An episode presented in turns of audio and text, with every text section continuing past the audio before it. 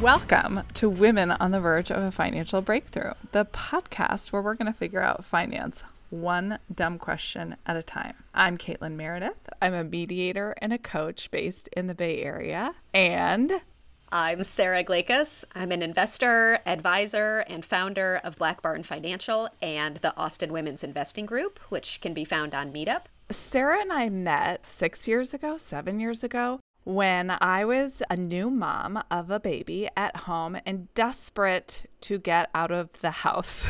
and my really generous neighbors, who also had a baby, offered to babysit for free on Tuesday nights so I could go take a class. And I looked at the class catalog at UT in Austin, where I was living at the time. And my heart sunk because the only class offered on Tuesday nights was investing for beginners.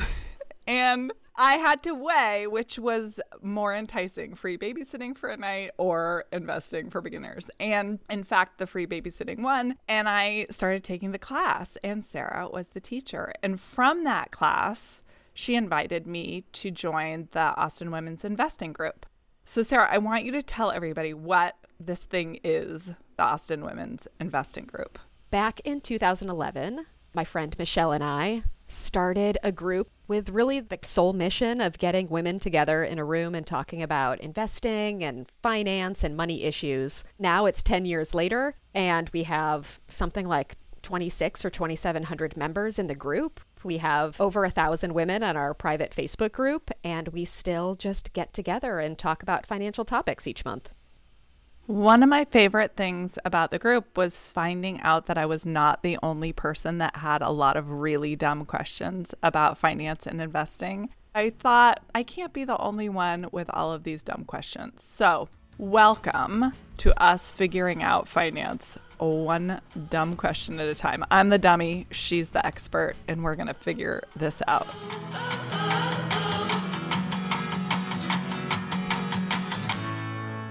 Sara, something I have been thinking about so much in the past week is how hard it is for grown-ups to learn new things. And I feel like that applies to finance and investing in general and maybe like especially.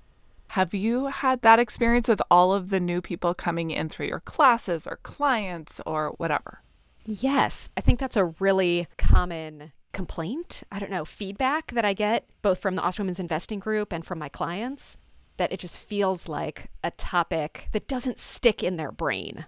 Do you know what I mean? Yes. Every time you explain to new people in the group what investing is, what stocks are, how it all works, I learn something new, not because I've never heard you say it before, but because I feel like every subsequent time I hear it from you, I can absorb one new thing. Yes. And incorporate that into my picture. And then that's it. Move on. Got to hear it again. It takes a really long time to have this stuff stick in my brain. Yeah, I think so too. And I think maybe one of the things with this topic and probably other topics is you don't appreciate how much time it takes to learn something. It feels like either you know something or you don't know something. And if you don't know something, it's because you're incapable of learning it. But maybe you don't appreciate the time and effort required to learn anything. Right. And I can just compare it to learning new languages just because as grown-ups a language is a definitive thing that you don't know and then you're trying to know it and i actually speak a few different languages but i've tried to learn many more than i actually speak and it has been I felt like just impossible. Like I was working in Sudan and I started taking Arabic lessons, and that poor woman had to go one, two, three, four, five, six, seven, eight, nine, ten so many times. I still remember Hamza. I remember certain numbers, but certainly not in order. And it felt like just what you're saying this wall that there was no way that those words were going to find a home in my brain. Yes. Yes. I think that's totally what it's like learning investing and finance too. It is its own language, which is part of it. And then just that words and the concepts sound so foreign that you're just like, oh, this doesn't fit into the structure of my brain. Yes. And unlike something like Mandarin or Arabic or a language that we don't know that we haven't been exposed to, a lot of these words, the vocabulary in finance and economics and investing, we have been exposed to, and it hasn't been a pleasurable exposure. a because it reminds us of our ignorance. It makes us feel ashamed because we should know those things because we're grown-ups now. And it immediately goes into, "Oh my god, I'm not doing anything with my money." Like there is so much in our response to those words already that it's not just a neutral new word for Apple. It's something we already have a lot of, dare I say, baggage with, just even the word stock. So, you as a professional in that field, I think that's so funny. You, you basically lay out all these landmines for your clients or people trying to learn and have to hold their hand through that process. Yeah, it took me a long time to figure that out. That part of the anxiety and the stress that came along with, you know, advising people or educating people on this topic that I needed to recognize that I really needed to go back to the basics because I think people throw up kind of this wall where they try to come into a conversation showing how much they already know. And really, what a lot of people need help with is like going back to like the bricks that went into building that wall, making sure that the concepts that they are coming into the relationship with like are somewhat accurate and meaningful to the client if that makes sense. Yeah. Because as I will just repeat many times when I started your investing for beginners class, I did not think I was investing and I had a retirement account. Right. So right. it didn't really matter if I didn't understand the words, what a retirement account actually meant. I couldn't learn anymore because I didn't think certain things applied to me when they did. And so I wanted, I mean, that's the whole point of our podcast is to explain and break down all these terms and concepts, one dumb question at a time. And I wanted to just think about all the things that I've learned in learning a few different languages. And so here, I have my note card that has four of the things that I could think of off the top of my head. And I want you to tell me if you think that they resonate with you about learning for finance, like if there really is a parallel here. Yeah. The first is to keep it simple and personal. So, my example that I thought of is when I was learning French, the two most important things for me to learn were where is the bathroom? because I was spending all of these really long days walking around Paris. And that was the one thing that just seemed like I needed to have a handle on. Whereas yes. the bathroom, they did not have almost any public toilets at the time. And please don't put mayo on that. Or please put extra mayo on that. so I feel like those are the areas where I had to keep it super simple, just learned those words, and that it was meaningful to me, the response. And uh, so tell me what you think about the parallel for learning finance. So I would say for an investor that is really concerned with replacing her income, let's say she's nearing retirement age and is trying to work through in her mind where does the money come from to pay the bills once I stop working, you would focus on the language around dividends and interest. And you could skip or just gloss over a whole bunch of other concepts that, even if they're relevant, are not personal to the client. We could say, okay, our number one priority every time we have a conversation is talking about income. Where does the money come from? How do dividends work? How does interest work? And then you can skip over a bunch of other stuff that is just not the priority of the client at that point in her life. Right. That would make things way more simple. So, starting out in this process of learning about how to plan a financial future, learning about investing, you don't have to take on the entire system. The starting point is how old am I? What are my resources? How do I need to start thinking about my future in terms of my finances and investments? And that you don't have to take on this whole financial system before you get started. I would still be looking for a bathroom in Paris if I had tried to master the conjugation of all the verbs. I just really needed the ooh a. Exactly. Yeah. Okay. So the second one I thought of is that you definitely have to be willing to make a fool of yourself. I have so, so many examples of making a fool of myself in different languages. I was living in Chicago and I started working at this soul food restaurant, and there was this really lovely prep cook in the back kitchen and she was from Ecuador. And I wanted to show off my Spanish. And I was itching my arm and I told her that I had been bit by a rana. And her eyes got re- really big. And I was sort of like, oh, it doesn't seem that strange to tell someone you've been bit by a spider. You know, it, it was unfortunate, whatever. Later, I realized I told her I had been bit by a frog. but she became a very good friend. Like, just my willingness to talk and I didn't know that I was making a fool of myself, but clearly my mastery of the Spanish language was not what I thought, and I said it in such a casual way. But in so many situations, I have made a complete fool of myself by using the wrong word. And it's always had the effect of like breaking through through laughter or whatever so that I actually could communicate. So I'm curious in your work where you see people making a fool of themselves where it actually helps them learn. You know, sometimes for me, it's I can tell right off the bat that someone is doing their best to speak the language and it's just not native yet. But sometimes it takes a while to be like, oh, this person is kind of has memorized a bunch of phrases, Yeah. but they're not exactly relevant to the questions and issues they actually have.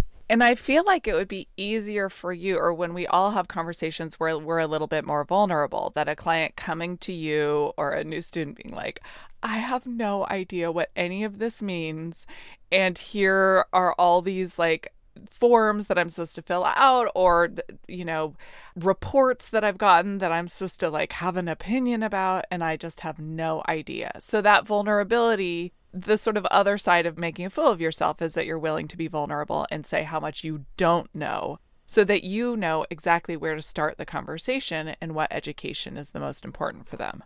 Yes, it's much more efficient for someone who feels like they don't know anything to walk in and that's the first thing they tell me is I feel like I don't know anything because then we can start, you know, minute 1 addressing their concerns instead of the the get to know you phase where it's not clear until 30 minutes into the meeting that we need to be having a different conversation.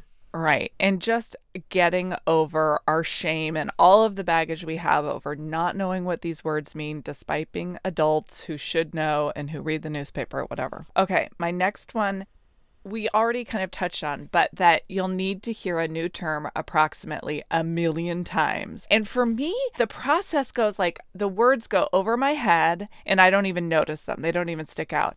And then the more I learn about something else, I notice a term that I might have heard a million times and notice, wow, I really don't even know what that means. And then maybe the next time I hear it, I can isolate it and say, hey, I want to learn what that thing means. So, this repeated exposure, there's no expectation that once you hear Sara talk for an hour about what the stock market is, that you will actually have absorbed all that information. You might understand one new concept in a way that you could build from. I just feel like that's a very normal way about learning about this, and that our expectations as grown-ups is like explain it to me once and I get it and I'm good to go. And that is absolutely not a realistic expectation for learning about finance.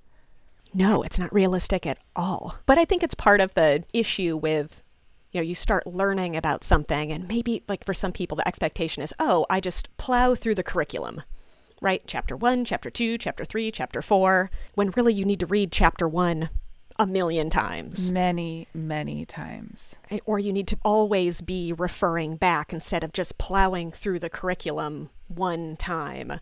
Reading the first chapter 10 times is probably more valuable, and then going at it your own pace instead of trying to get all of the information, you know, in a month or six months or one year by setting kind of arbitrary deadlines for yourself.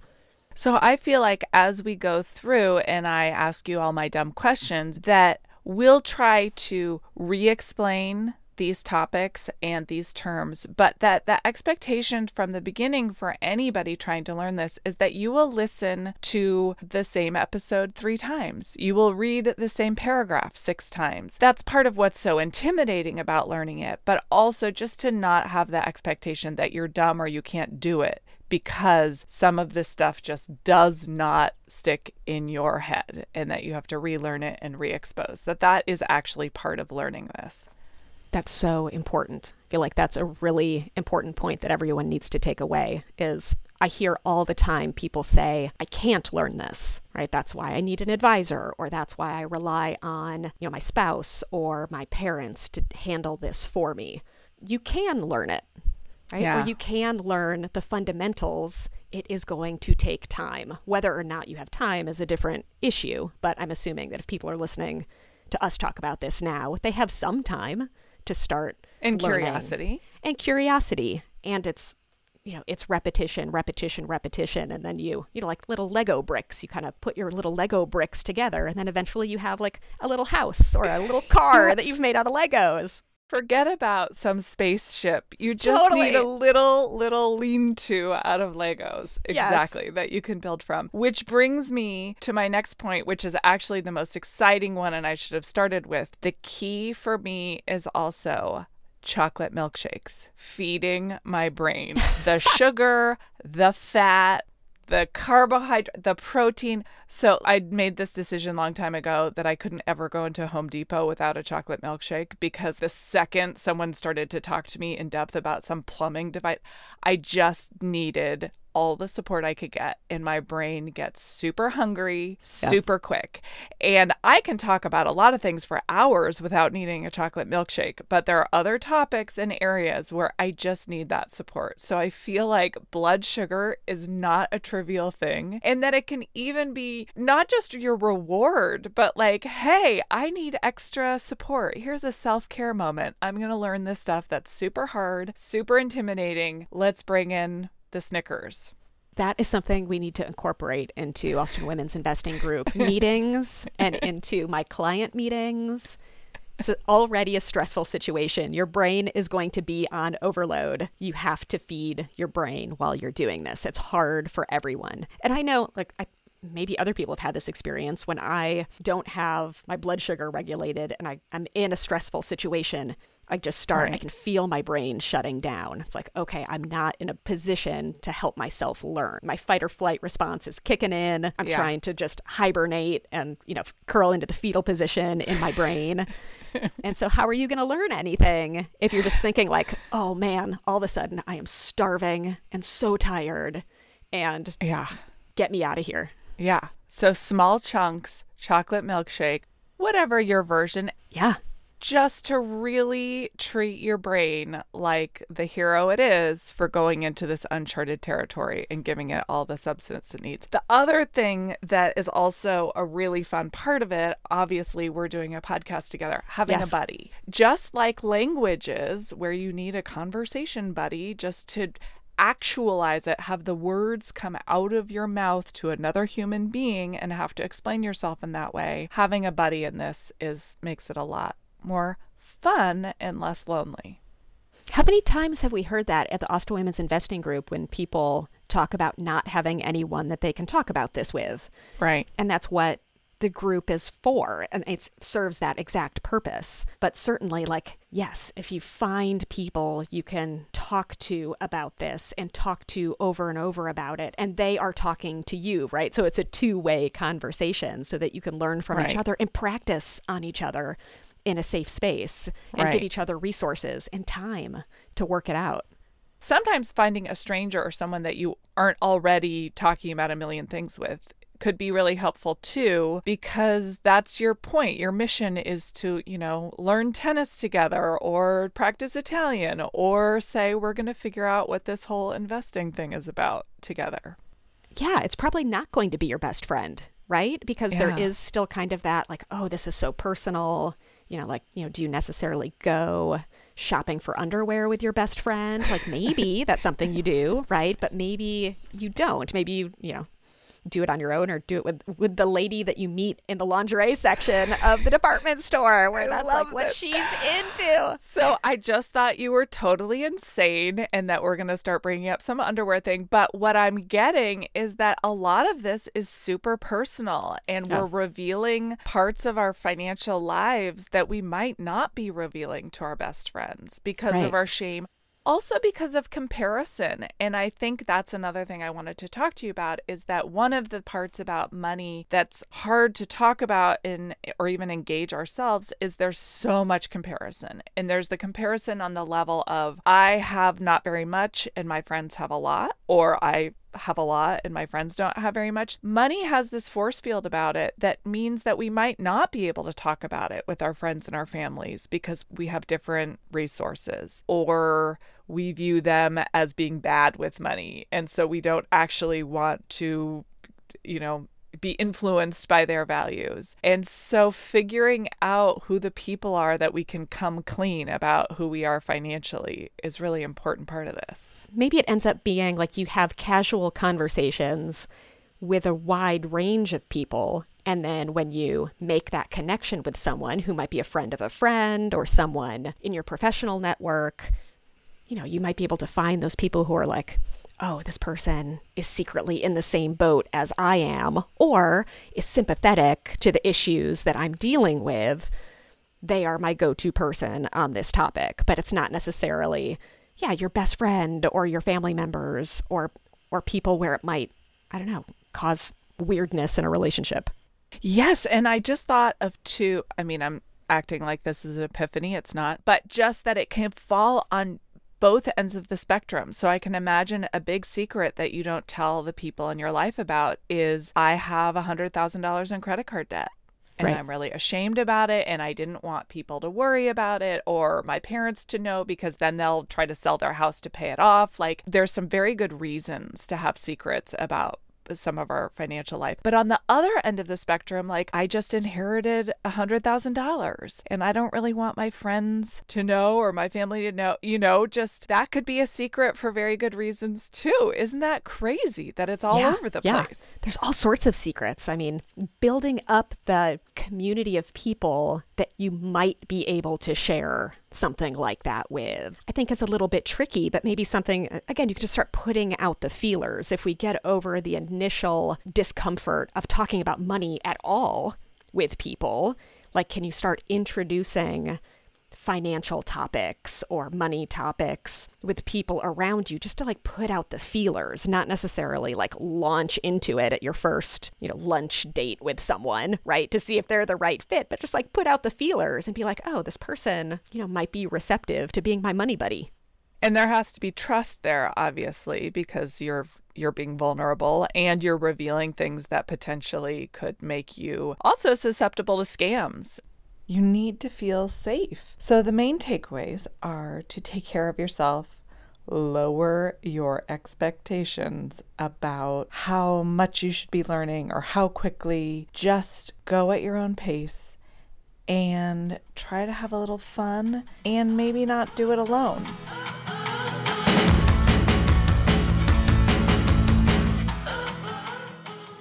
So, Caitlin, what do you think is one thing a woman on the verge can do today to start on her financial breakthrough journey? I was trying to remember how I started, and I think it was just setting an intention. Through taking your class, I had figured out I had these old retirement accounts. I needed to set the intention, figure out where they are, how much is in them. And so I wonder if people listening could just set their own intention for it or their objective, their goal. I would like to do X for myself. For some people, it could be like college savings accounts, or I need to start a retirement account. Like just set that goal for yourself. And then maybe if you're super motivated to also say, like, I'm going to focus on this on Sunday afternoons or like Tuesday at lunch, whatever. Set a calendar goal too so it just doesn't invade the rest of your life. Like you know, okay, that's the time I deal with it. And for me, that made a big difference in reducing all of my anxiety about it. Just setting the goal and saying, I'm going to try to figure this out piece by piece, maybe with a chocolate milkshake, a glass of wine, just something, a little self care in there along the way, just to give yourself a hug while you're doing this hard thing. I love that because it takes such a big topic, like we've talked about already, and breaks it into little parts instead of trying to do it all at once. Yeah. Which we can't, we're all doing a bunch of other stuff too, like our regular work and our regular family life or whatever it is. So it has to be something you can work into the rest of your life and doesn't feel like you're about to get a PhD in something and need to put everything to the side, that you can do it in small chunks along the way. Agreed.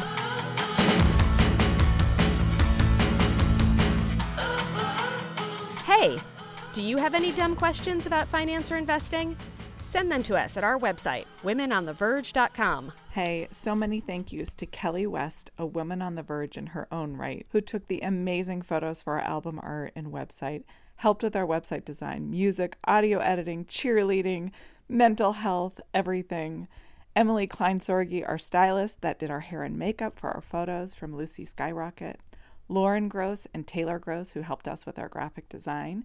And Our music is by Bad Bad Hats and Devmo. this episode was edited by Kim Shelton and Kelly West. If your partner is making you ask for money, giving you an allowance, taking your money, or not letting you know about or have access to family income, this could be economic abuse. Learn more at thehotline.org or call 1 800 799 SAFE. So, Sara, because you're a financial professional, we have to read a disclaimer for this podcast. I would actually really love it if you could read the Oh, disclaimer God. in your best legal voice. Okay, doing it. This podcast contains general information that is not suitable for everyone. The information contained herein should not be construed as personalized investment advice. Past performance is no guarantee of future results. There is no guarantee that the views and opinions expressed in this podcast will come to pass. Investing in the stock market involves gains and losses and may not be suitable for all investors. Information presented herein is subject to change without notice and should not be considered as a solicitation to buy or sell any security. I know the first thing you notice is that I'm covered in gold. The trip of the wrist, it can turn a hot bitch cold. To get what you want in life, girl, you gotta be bold. No, I'm a direct